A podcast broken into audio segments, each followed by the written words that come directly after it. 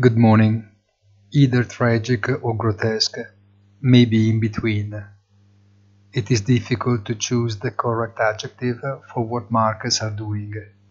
Moving euphorically towards tomorrow's ECB meeting, and above all, towards the Federal Open Market Committee next week. Markets believe that the banking impasse will bring a setback to the newly affirmed central bank's determination is reinforced by inflation data matching consensus forecasts. And why, perhaps not far from now, not also a twist? Apparently, there is an effort to ignore the real cause of what happened. Have a nice day and please visit our site easy-finance.it.